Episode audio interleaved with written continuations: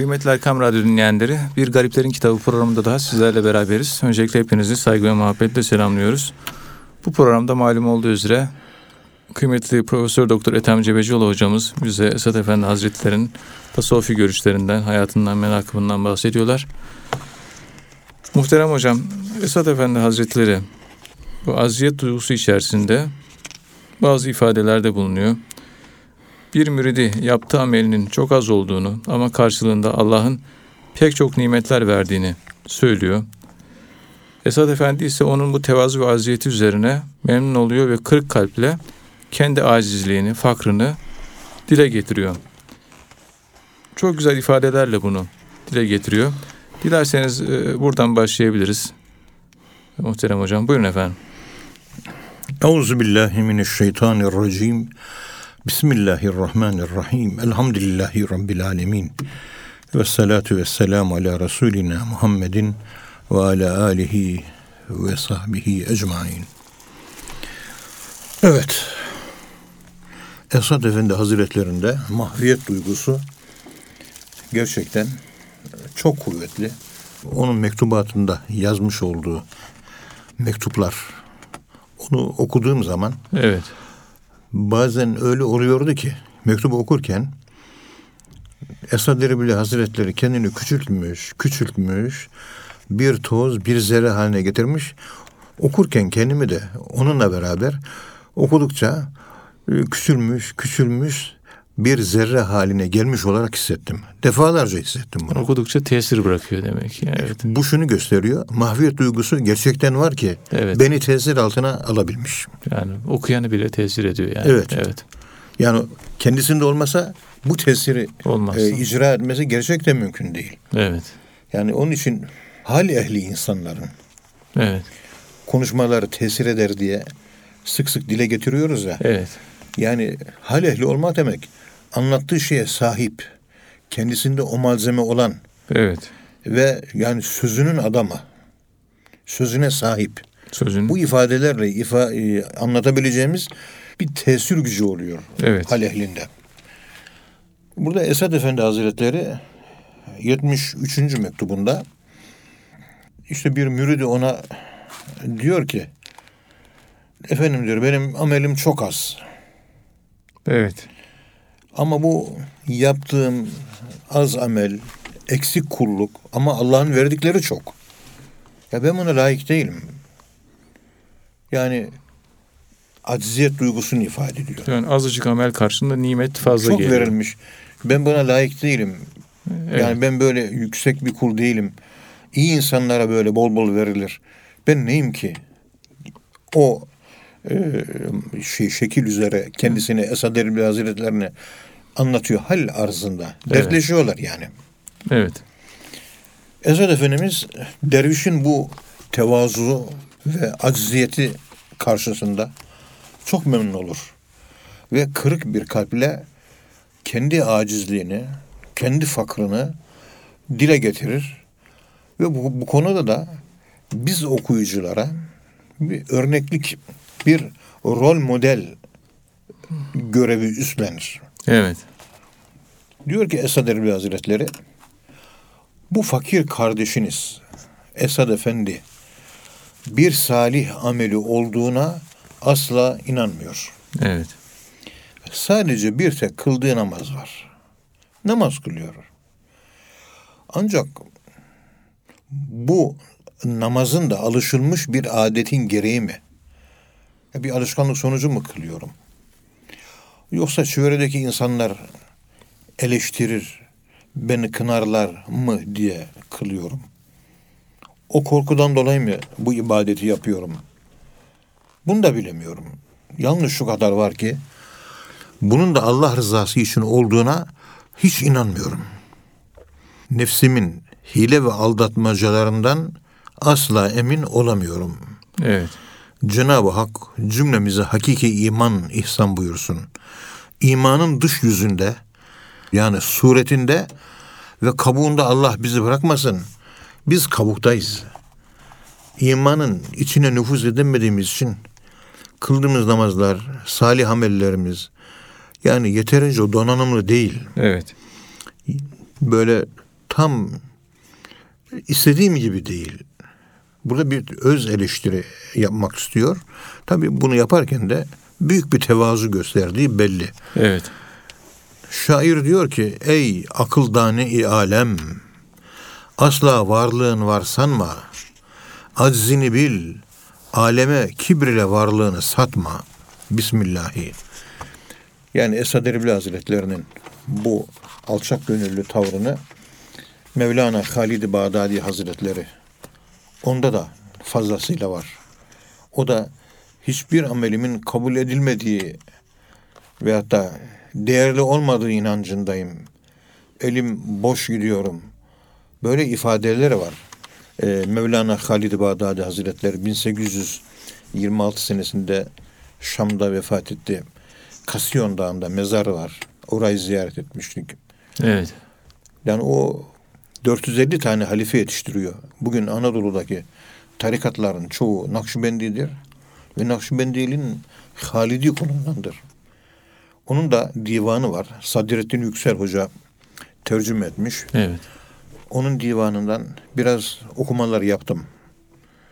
Orada da o okumalarda aşk, muhabbet vesaire bunları anlatırken aynı zamanda sık sık fakrını, sık sık aczini Evet. yani bunları dile getirirken yüksekten uçmuyor. Ayağı yere basıyor. Yani kendi kendisini kendisi yargılıyor. Evet. Ve o Mevlana Halid-i Bağdadi Hazretlerinin divanında geçen bazı cümleler beni çok düşündürmüştü. Yani yaptığı ibadetlerde kendi kendisini eleştiriyor.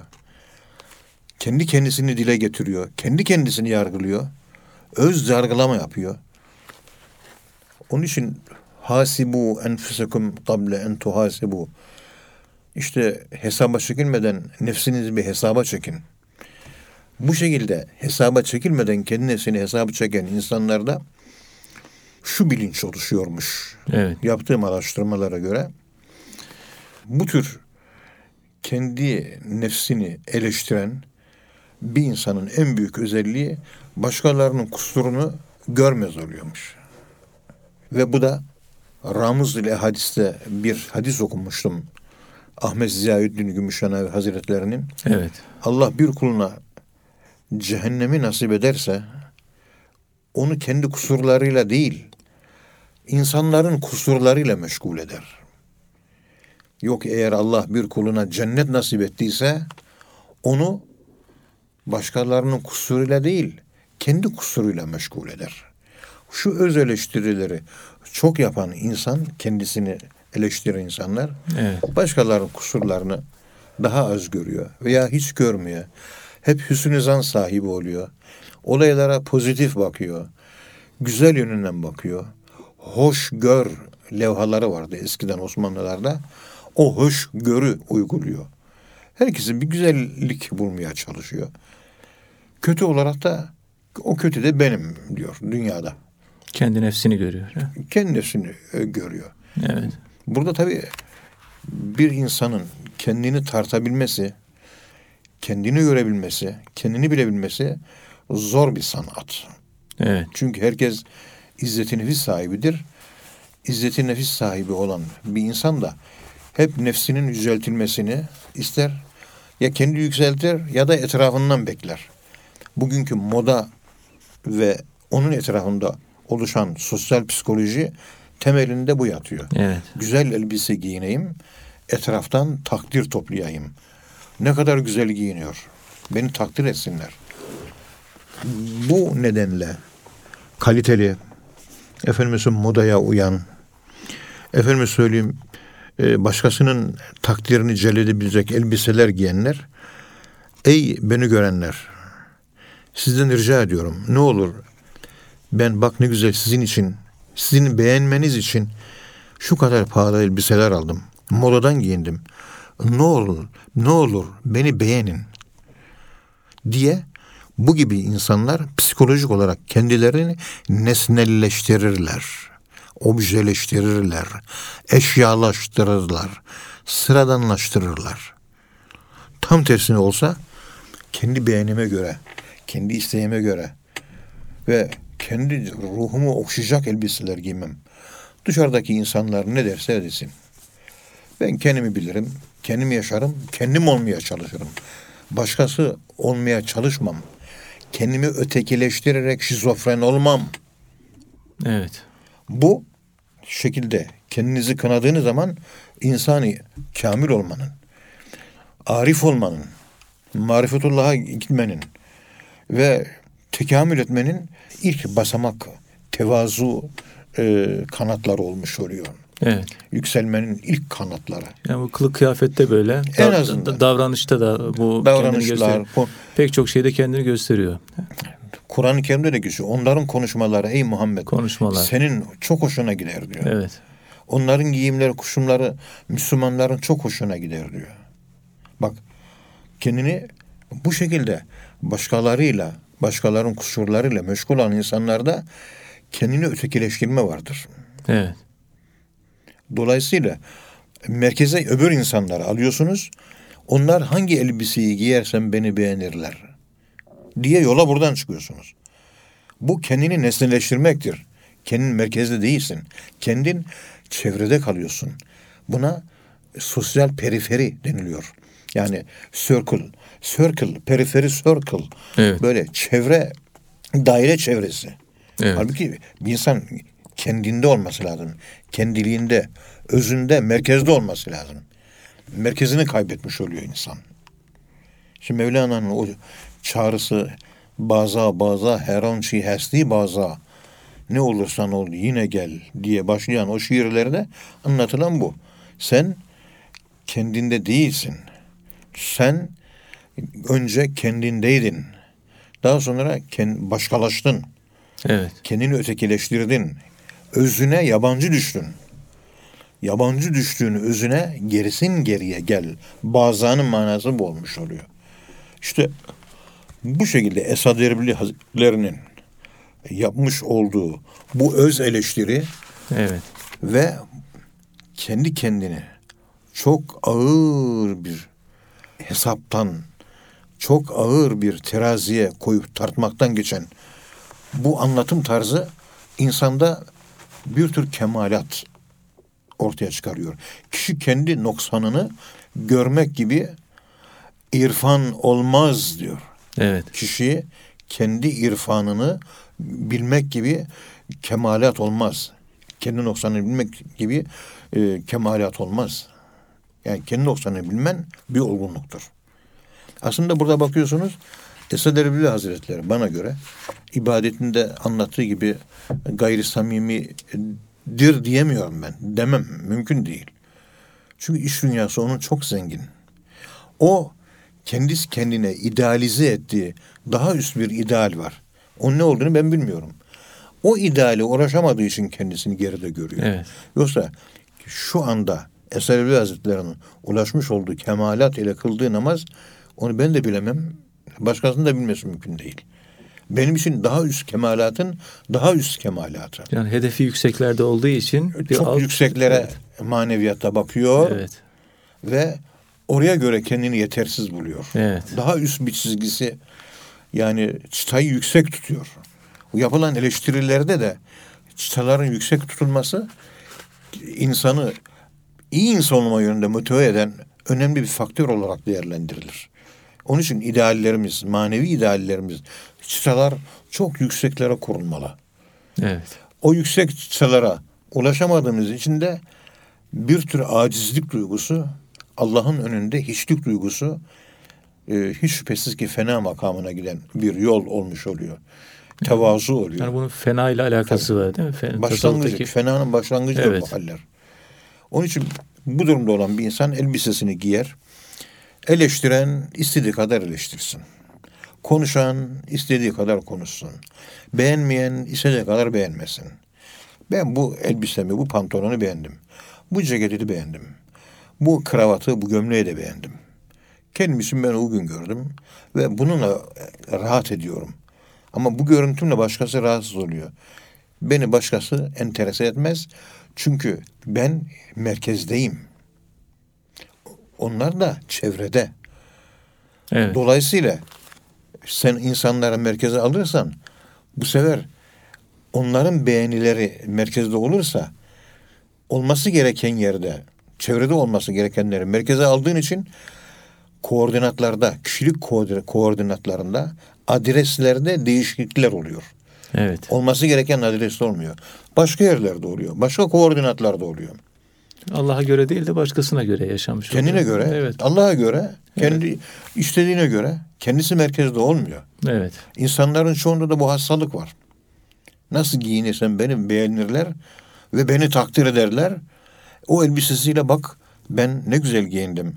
Lütfen beni takdir eder misin? Lütfen beni beğenir misin? Senin beğenmene ben muhtacım. Ne olursun beni beğen. Ortaya böyle bir görüntü çıkıyor. Bu görüntü yani iyi bir görüntü değil. Evet.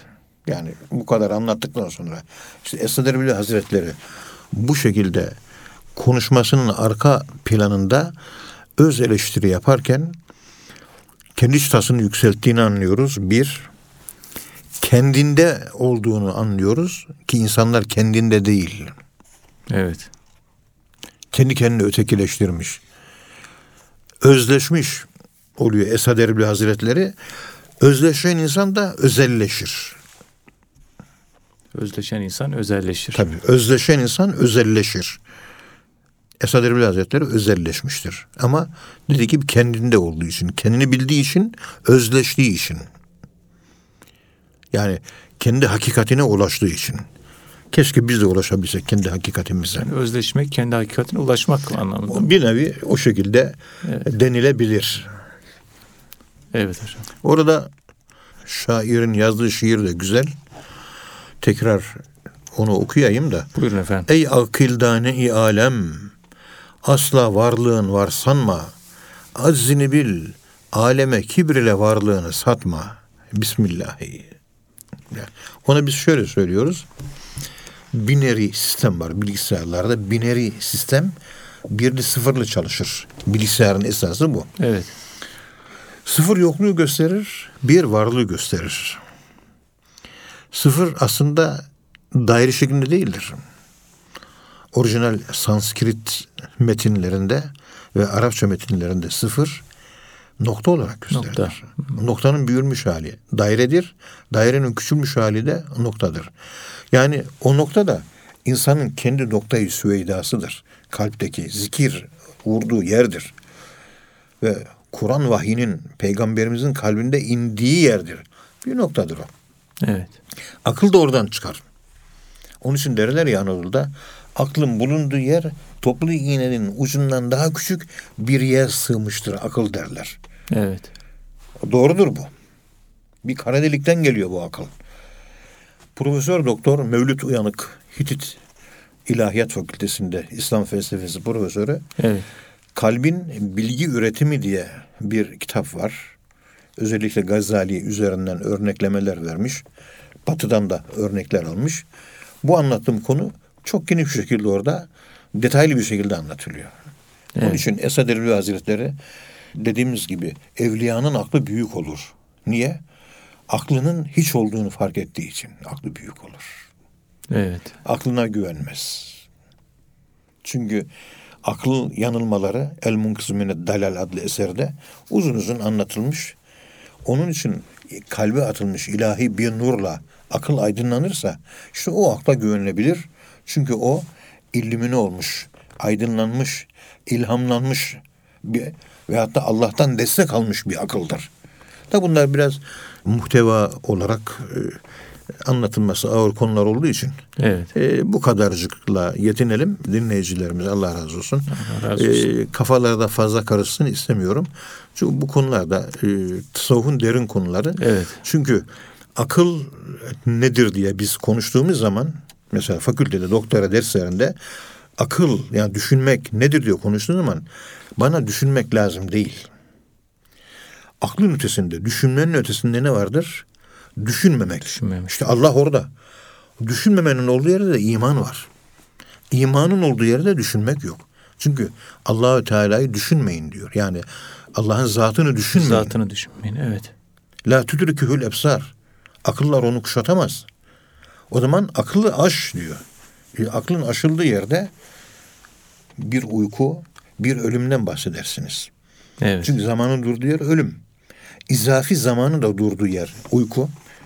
Allah yeteveffel enfuse hine mevtiha velleti lem temut fi menamiha feyursil feyumsikillete gada aleyhel mevte ve yursilul uhra ila ecelin müsemmen inne fi zalike la ayatin li kavmin yetefekkürün ayet kelimesine göre uykuda da ölürsünüz.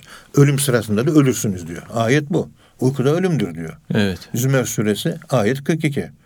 İşte aklın ötesini açtığınız zaman düşünsel, tefekkürü ölüm meydana geliyor. Demek Allah'ı düşünmek demek düşünmemek demektir. O zaman düşünmemenin natürü nedir? Düşünmemek nedir? Bizim fakültede sevdiğim bir felsefe hocası var. Bu konuyu aramızda böyle müzakere ederken ona bu konuları anlattığımı söyledim talebelere. E, düşünmenin natürünü anlatıyor felsefeciler. Hem de neler neler anlatıyor. Söyleyecek bir şey yok. Empirik düşünce diyor. Efendime söyleyeyim çeşitli düşünce çeşitleri. İşte e, deterministik düşünce diyor. E, eksperimenter düşünce. E, pek çok düşünce tarzı. Peki düşünmemek ne? Düşünmek düşünmemekten çıkmıştır. Düşünmek düşünmemekten Düşünmemek çıkmıştır. çıkmıştır. Lüks ex perennis. Işık karanlıktan gelir. Akıl bir ışıktır. Nereden geldi? O noktayı süveda denen karanlıktan geldi. Evet. Bilinmeyenden geldi, bilinen. Bilinen, bilinmeyenden geldi. Bilinmeyen entropi, bilemediğimiz için. Bilinmeyen kaos. O bilinmeyen entropi, kaos, kargaşadan düzenli, kurallı akıl meydana geliyor. O düzensizlik alanı imanla aşkla alakalıdır. İmanda aklın rolü yok. Evet. Akıl olsaydı ilim kelimesini kullanacaktık. Akıl ötesi olduğu için iman konuları iman diyoruz. Öyle olduğuna inanıyoruz. Ama aklen bilmiyorum öyle olduğunu. Allah var. Var. Göster. Gösteremiyorsunuz. Gösteremiyoruz. Evet. Çünkü Allah duyuların ötesinde. Düşünmenin de ötesinde. Yani gözümle görmediğim gibi düşüncemle de kuşatamıyorum onu. Biz sınırlıyız çünkü yani. Evet. Düşünmemeyi düşünerek yani gaybet haline ulaşarak Allah'ı sadece sezgisel yolla, sezişle, şuurla hissedebiliyoruz ve içimizde yaşayabiliyoruz.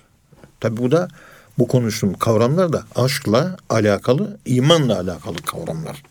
Bunlar üzerinde uzun uzun durmak lazım.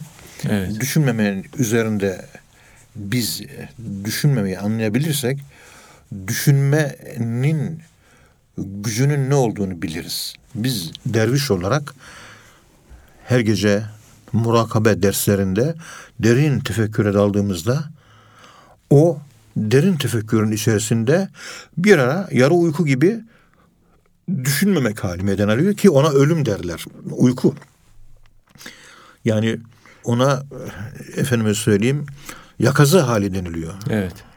Yani aklın başında tam değil. Yani öbür tarafa çizginin ötesine sıçramışsın. Zaman mekan olmayan yere sıçramışsın. Bu dünyadan gelen sesleri bile duymuyorsun. Rüyada nasılsın? Onun gibi bir sanki hal meydana geliyor. Ne uyku ne uyanıklık. He, tamam. İşte o andaki akıl gaybet evet. halindedir. Kendini, kendilik duygusunu kaybetmiştir. Kendi kendiliğinde boğulmuştur. Kendilikte, özde boğulmuştur. İşte Allah'ın başladığı yer orası. Evet. Ve akıl ötesi olduğu için nasıldır? Akıl yok ki orada sana anlatsın. Aklın bittiği yerde Allah başlıyor. Allah rasyonel bir varlık değil. Allah irrasyonel bir varlık. La tudrikuhul ebsar olan bir Allah. Leyse kemislihi şeyun olan bir Allah. Hiçbir şeye benzemez. Akıllar onu kuşatamaz. Akıl ötesidir o. Rasyonel değildir. İrrasyoneldir. Evet. Muhterem hocam, Esat Erbili Hazretleri bir mektubunda sohbetin önemine temas ediyor ve şöyle diyor. Yeryüzünde Allah'ı zikretmek için iki üç kişi kısa bir süre için bile olsa bir araya geldiklerinde semalar onlara gıpta eder, imrenirler diyor. Tabi bizim Nakşibendi yolu da e, sohbet yolu olduğu için sohbetin en önemi büyük. Esad Efendi de zaman zaman mektubatında, mektuplarında bunu dile getiriyor. Tasavvufta sohbet neden önemlidir? Esad Efendi Hazretleri'nin bu ifadede nasıl anlamak gerekiyor? Buyurun efendim. Euzu billahi mineşşeytanirracim. Bismillahirrahmanirrahim. Elhamdülillahi rabbil alamin. Ve salatu ve selamu ala Resulina Muhammedin ve ala alihi ve sahbihi ecmain.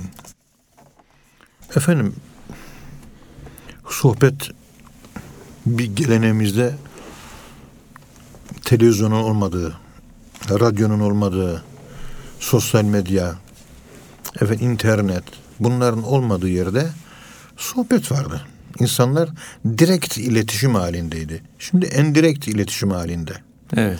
Yani makine makineyle temas halinde. insan insana değil.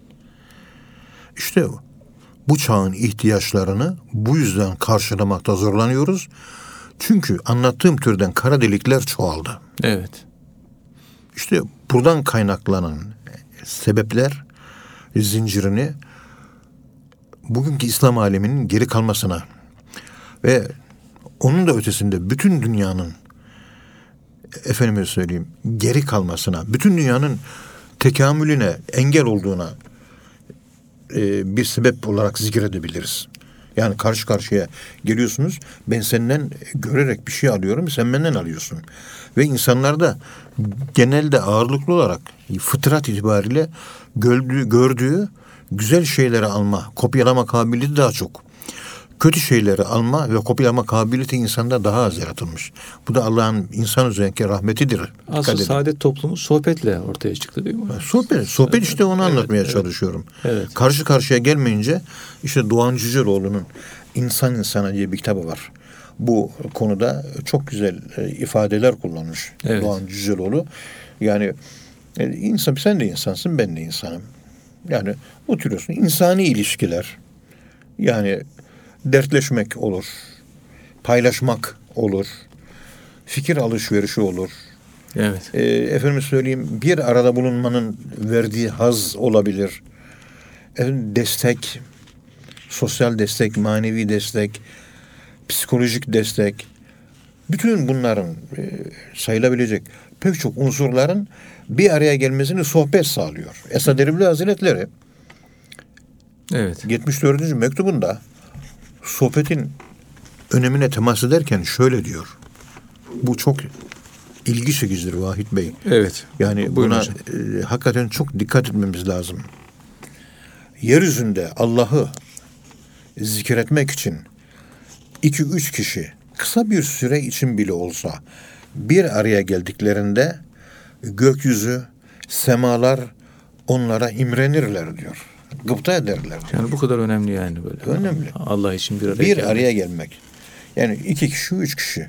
Cemaat. Sen imamlık yaptın öğlen namazında şimdi. Ben de senin arkanda durdum. Cemaat oldum. Sen imamsın ben. İki kişi. Evet. Bu iki kişiye gökteki melekler imreniyor. Bu bir araya gelebilme de ki sır bir araya ge melek melekut gökteki melek bizdeki melekeler, kabiliyetler, güçler, potansiyeller bir araya gelmek insandaki potansiyelleri artırıyor. Evet. Daha önce ben bu derslerimizde anlatmıştım. Kıymetli hocamız profesör Amerika'ya Chicago Üniversitesi'ne gitmişti. Döndüğünde o Amerika'dan bir hatırasını anlatmıştı bize. Bu hatıra beni çok etkilemişti. Çok etkisi altında kalmıştım. Amerika Avrupa'dan çıktı geldi. Yani Evet. Amerika'nın insanı yüzde doksan, yüzde seksen beş Avrupa. Hadi yüzde seksen diyelim. Amerika ilerledi, Avrupa niye geri kaldı? İşte bunu e, bir think tank kuruluşu e, Chicago Üniversitesi'nden çeşitli profesörlerden böyle 40, 35 veya 50 kişilik bir grup oluşturdu. Onların cebine de biner dolar para koydu. Think tank kuruluşu bu. Evet. Amerika Avrupa'yı niye geçti? Buyurun tartışın iki gün dedi. Ceplerinde de bin lira ve öğlen yemeği de think tank kuruluşuna ait. Yaklaşık 12 saatten 24 saat bunu o 40 civarında profesör tartıştık diyor. Evet. Her branştan var. Fizikçi de var, matematikçi de var, astronom da var, e, tıpçı da var, psikolog da var, hukukçu da var. Biz Türkiye'de bunlara tamamen yabancıyız. Farklı disiplinler, ilmi disiplinler bir araya gelince herkes kendi perspektifinden bakınca bir perspektif öbür perspektifin göremediğini görüyor. Mesela buradan ben bak bardağın bu tarafını ben görüyorum buradan. Evet. Ama öbür tarafını göremiyorum. Öbür tarafı hakkında bilgim yok. Oradaki eksik bilgimi sen tamamlayacaksın. Bu fevkalade önemli. Evet. Yani iki kişinin bir araya gelmesinin insandaki e, gelişimini nasıl sağladığını gösteren bir delil. Epey bir konu üzerine tartıştık bu konu üzerinde diyor. Dediler ki denize açılıp da 3 aylık bir yolculuktan sonra Amerika'ya gitmek cesur insanların işiydi. Genetik olarak cesaret taşıyan insanların okyanusu geçtiklerini düşünürsek onlardaki bu cesaret Amerika'yı Avrupa'nın önüne geçirmiştir. Tartıştık ama yanlış oldu ortaya. Farklı fikirler ortaya konuldu. Evet. Evet. Arkasından işte Avrupa'daki yaşayanlar Katolikler çok. Amerika ise Ortodoks yani akılcı, protestan. Buradan kaynaklanan akılcı din anlayışından kaynaklanan bir yapı Amerika'yı öne götürdü. Bu da tartışıldı, bu da uygun görülmedi. Efendim söyleyeyim çeşitli ırklar bir arada yaşıyor Amerika'da. Bu bir sinerji oluşturdu. Irklar arasında alışveriş bu Evet. düşünce tarzını, hayat tarzını olumlu yönde etkiledi. Bundan dolayı Amerika Avrupa'yı geçti. Evet. Bu da kabul edilmedi. Epey bir şeyler daha konuşulduktan sonra en sonunda şu karara varıldı. Ve Evet. think tank kuruluşuna da gerekçeleriyle, gerekçeleriyle beraber bildirildi. Bir Amerika insanı haftada iki defa bir araya geliyor. Evet. Ama bir Avrupa insanı haftada bir defa bir araya geliyor. Yani cemaatleşmek. Biz ise Müslümanlar olarak işte camileri terk ettik. Camileri terk ettikten sonra bizim medeniyetimiz kayboldu. Kaybettik. Orada gençler, ihtiyarlar, fakirler, zenginler, alimler, cahiller, halk, hammal, bakkal, efendim söyleyeyim balıkçı, esnaf, ekmekçi bir araya geliyordu. Profesör, yönetici. Evet. Eskiden Abbasi, Emevi, o İslam'ın altın orta çağı zamanında herkes camide namaz kılıyor, buluşuyordu. Fikir alışverişi vardı. Evet. Daha sonra bunu bu bunu kaybettik biz. Ve camide namazla kılmanın 27 defa fazilet olursa camide cemaat olarak bir araya gelmekle insanlar birbirleriyle temasa geçer, birbirlerini etkiler. Bu etkileşme insanlarda tekamül yol açar. Şimdi camiye kimse gitmiyor. Evet. Cuma'dan Cuma'ya gidiyor. Şu sohbeti anlatırken bu sohbetin bu arka planını e, nazara vermek lazım. Göz önüne sermek lazım. Göstermek lazım. Bunun üzerine sohbetin ne olduğunu şimdi konuşabiliriz. Yani Bir araya gelebilmek. Öyle önce bir araya gelmek Bir, bir araya gelince zaten mecbur konuşuyorsunuz. Evet. Burada Esad Erbil Hazretleri Hazreti Pir Kuddise Ruh diyor ki yeryüzünde Allah'ı zikretmek için iki üç kişi kısa bir süre için bile olsa bir araya geldiklerinde semalar, gökyüzü onlara gıpta ederler, imrenirler. Nitekim Şah Nakşibend Hazretleri tarik-i ma ba sohbet est. Bizim tarikatımızın Nakşibendiyeliğin esası sohbetledir buyurur. Evet. Dikkat edin Hoca Ahmet Yesevi bile şiir yazmış. Bütün Asya'da o topraklarda okunmuş. Yani sesi bugün teybe kaydediyoruz. Recorder'a kaydediyoruz. Her yere dağıtıyoruz. O devirde teyip olmadığı için kitaplara şiir halinde Hoca Ahmet Yesevi Hazretleri hikmetlerini yazmış ve divanı hikmeti bütün Türk illerinde dolaşmış ve kültür birliği O kadar yayılmış yani. yayılmış. Yani o kitabı okumak da sanki bir sohbet etkisi bırakmış. Hala da okunuyor yani so Hala da sohbet okunuyor. meclislerinde. Evet. Erbabının da iyi bildiği gibi muhabbet ve sohbet ile kazanılan feyiz ve bereketin ibadetler ve riyazetlerde elde edilmesi kolay değildir. Yani biz yan yana geliyoruz. Senden ben feyiz alıyorum. ve beraber olmamızın bir bereketi oluyor. Bu elde ettiğimiz feyiz ibadetlerden ve riyazetlerden elde edilemez diyor. Ve hatta elde edilmesi zordur diyor. Yani ibadetten de bir feyiz geliyor, riyazetten de ama bu sohbetlerdeki feyizin yeri ayrı. Yeri ayrı. Evet. Yani insan yapılanması. Yani sen Boyle Marriott'un bileşik e, sıvılar, bileşik kaplar kanunu var biliyorsunuz. Özgül ağırlığı olanlar, özgül olan sıvılar, özgül ağırlığı hafif olan sıvıları bastırır. Ve kendi aralarında bir denge oluşturur. Sizin manevi özgül ağırlığınız benden fazlaysa, e, benim özgül ağırlığım da az ise, sizin fazla olan manevi özgül ağırlığınız benim az olan manevi özgür ağırlığıma olumlu yönde katkı sağlayacaktır. Evet. Aynı. Fizikte geçen kanun aynen burada da maneviyatta da geçerli. Onun için vekûnü ma sadikin. İyi insanlarla beraber olunuz. Sohbet edin. İyiler meclisine gidin. Evet. Güzeller meclisine gide gide güzel oldum diyor Sadi Şirazi Hazretleri Bostan adlı eserinde. Mevlana diyor ki Şemsi Tebrizi Hazretlerinden kendisine bir bakış değen kişi bulunduğu köyü yani meclisi terk eder. Çileyle, riyazetle alay eder diyor. Nazar, Yani- nazarın etkisini anlatıyor. Nazarın diye sohbetin etkisi. Sohbet. Tabii. Sohbetteki bir onun sohbetinde bulunan bir kimse onu sohbet dinlerken bir ara Şemsettin Devri'nin şöyle bakışı ona değer ama Evet. sohbet de sohbetteki nazar sohbetle Tabii. ancak e, istenilen e, matlup hedefine ulaşabilir. İşte öylesine ki kendinden geçer, dünyadan soğur ve meclisi köycüğü terk eder. Ve çile çekmekmiş, riyazet yapmakmış, mücahedeymiş. Bunlarla alay eder. Yani çile çekmekten, riyazet yapmaktan, mücahededen daha fazla yol alır. Onun için mürşid-i kamilin dizinin dibinde oturmak lazım. Yoksa onların gereksizliği anlamına gelmiyor ama Hayır, hayır. tesirinin fazla olması. Tesiri daha fazla. Tesiri Tam fazla olgun olur. bir insan olursanız Evet. sizi çok kuvvetli etkiler.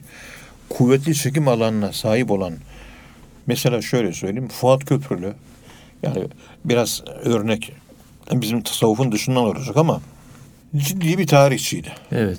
Yani gayet ciddi. İşte Ahmet Zeki Velidi Togan iyi bir tarihçiydi. İşte Halil İnalcık falan vesaire ve daha pek çok tarihçi Hüseyin Gazi Yurdaydın, Ahmet Yaşar Ocaklar, bu kıymetli tarihçiler ve daha pek çok isimleri şu anda aklıma gelmiyor da Evet. Hep bu ekolden gelmiş.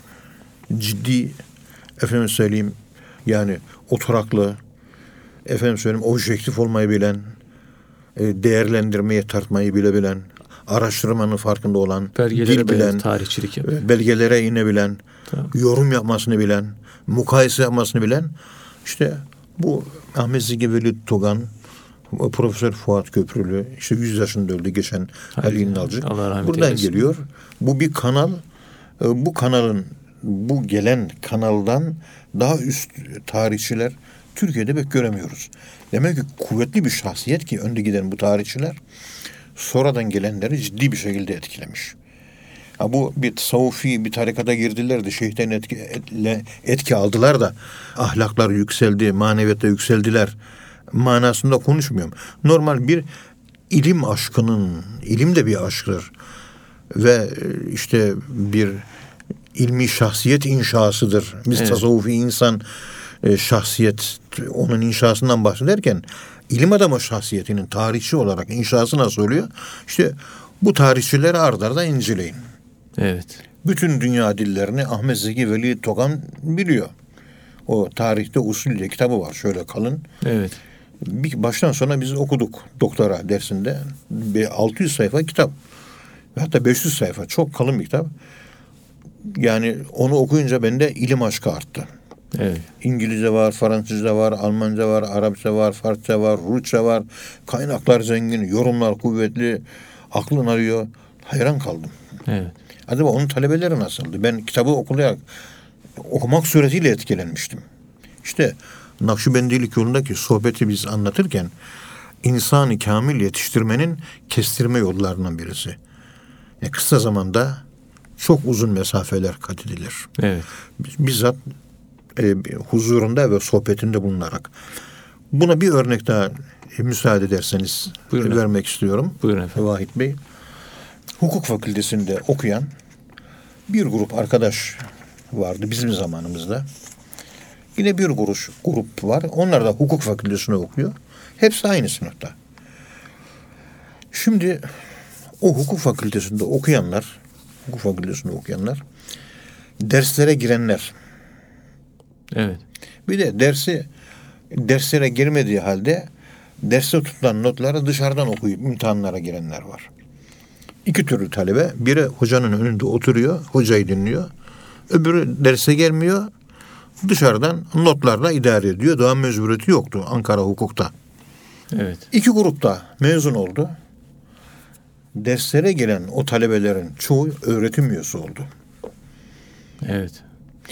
Dışarıda kalanlar da hakim oldu, avukat oldu, savcı oldu. Yani hukukçu oldu. Ama hocaların dersine giren sayısı az olan o talebelerin hepsi hukukçu yetiştiren hukukçu oldu. Fabrika yakan fabrika oldular. Evet. Niye? Hocayla ruberu yüz yüze temasa geçerek ve notları daha yüksekti derslere girenler. Çünkü o ders notlarında ifadeler resmi ifadelerdir. Hoca dersin arasında bir konuyu anlatırken o konuyla ilgili Kendi Alman tarihinden örnek veriyor. Türk tarihinden örnek veriyor. Ve Japon hukukuyla Rus hukukunu karşılaştırıyor. Falanca bir hukuk e, efendim sempozyumuna katılmıştır. Orada falanca hukukçuyla nasıl tartıştığını anlatıyor. Anlattığı konu daha da e, kuvvetli bir şekilde pekişiyor ve kafada kalıyor. Evet. Ama derse gelmeyen insan bu zenginlikten mahrum kalıyor. İşte sohbetlere devam eden insanlar bu türden görsel olarak yani göz, duymakla ilgili sem'iyat olarak audiovizüel diyoruz. Konuşma olarak, hal, hareket, davranış olarak, edep olarak, Evet. duruş, konuşma üslubu olarak çok etkileniyor ve çabuk etkileniyor ve çabucak kıvama giriyor. Onun için insan mümin müminin aynasıdır. Evet. Mümin müminin şeklini çabuk alır. Sohbete bundan dolayı çok kuvvetli ihtiyaç var ve sohbet en insanı en yetiştirici unsur olarak görülüyor. Benim de şahsi kanaatim bu yönde gerçekten biz e, sohbeti kaybettik. Yüz yüze görüşerek e, ilim tahsili eskiden olduğu gibi bunu kaybettik. Ve ciddi eser veren insan da kalmadı. Eserleri okuyan, okunan ciddi akademisyenler de kalmadı. Evet. Bir eser çıkıyor, üç gün okunuyor, ondan sonra bir daha okuyan kalmıyor. Kalıcı bir eser veren yok. Evet. Bunları uzun uzun e, düşündüm. Sohbet, sohbet arkadaşlık anlamına geliyor. Sahibe arkadaşlık yaptı. Konuşmak değil. Yani sen benim arkadaşımsın, ben de senin arkadaşım. Yani arkadaşlık için ne gerekirse onları yaptık. Hediye veriyorum. Beraber bir yere geziye çıkıyoruz. Beraber umreye gidiyoruz. Oturup bir yerde sohbet ediyoruz. Bir konuyu sen bana tanışıyorsun. Ben sana sohbet deyince Hepsi sohbetin- işin içine. yani bütün o davranışların davranış arkadaşlıkları. Bir süre ben Vahit Bey'le arkadaşlık yapmıştım. Yediğimiz içtiğimiz ayrı gitmezdi. Umrelere giderdik. İstanbul'daki talebe yurdunda talebelere Hoca Ahmet'i Seviye anlatmıştık. Ve konuşuyoruz yani. Evet. İşte evleneceği sırada bana geldi. Ona münasip bir eş bulduk. Beğendiler, evlendiler, mutlu oldular. İşte bir borca ihtiyacı hasıl oldu. Borcunu ödedim. Başım ağrımıştı. Gittim arkadaşımla konuştum, sohbet ettim. Yani arkadaşlık deyince böyle total bir arkadaşlık çizgisi çiziyorum. Evet. Yani oturuyor tak tak tak tak tak konuştu gitti. Değil. İhvan kardeş, İhvan kardeşle arkadaş olduğu zaman onun eksiğini varsa hemen giderir sessizce. Onu utandırmadan ona saygılı davranır. Hakkını gözetir. Cumasını tek, tebrik eder. Derdiyle dertlenir. Dertte kaldığı zaman yanında olur. Düştüğü zaman elinden tutar kaldırır. Bütün bunlar. O sohbeti kafayı sallayıp dinliyoruz sohbeti. Sohbetten çıkıp gidiyoruz. Bu tamamen şekli bir sohbet. Bu geniş sosyal açılımlı genel sohbet ve arkadaşlığa sohbetlerde bir araya gelmek başlangıçtır. Hadi bak bu sohbette bir araya geldiniz. Bir kitabı okudunuz ve dağıldınız. Ama bu başlangıç. Hadi bunu geliştirin. İlk başlangıç ışığı sohbetlerle başlıyor. Allah için bir araya geldiler. Evet. Ve Allah için birlikte devam edecek. İnşallah. İşte bunlar artık yenen, yenen lokmalar haram olduğu için bunları hep kaybettik. Lokma haram olunca maneviyat gelişmiyor maalesef. Ya. İnşallah daha iyi olur hocam. Allah razı olsun. Ağzınıza sağlık. Kıymetli dinleyenler, bugün hocamız bize sohbetin öneminden bahsetti ve Esad Efendi Hazretleri'nin konuyla ilgili görüşlerinden ve Esad Efendi Hazretleri'nin mahfiyet ve aziyet duygusundan bahsetti. Bir program daha sonuna geldik. Bir sonraki programda tekrar buluşmak ümidiyle hepinizi Allah'a emanet ediyoruz. Hoşçakalın efendim.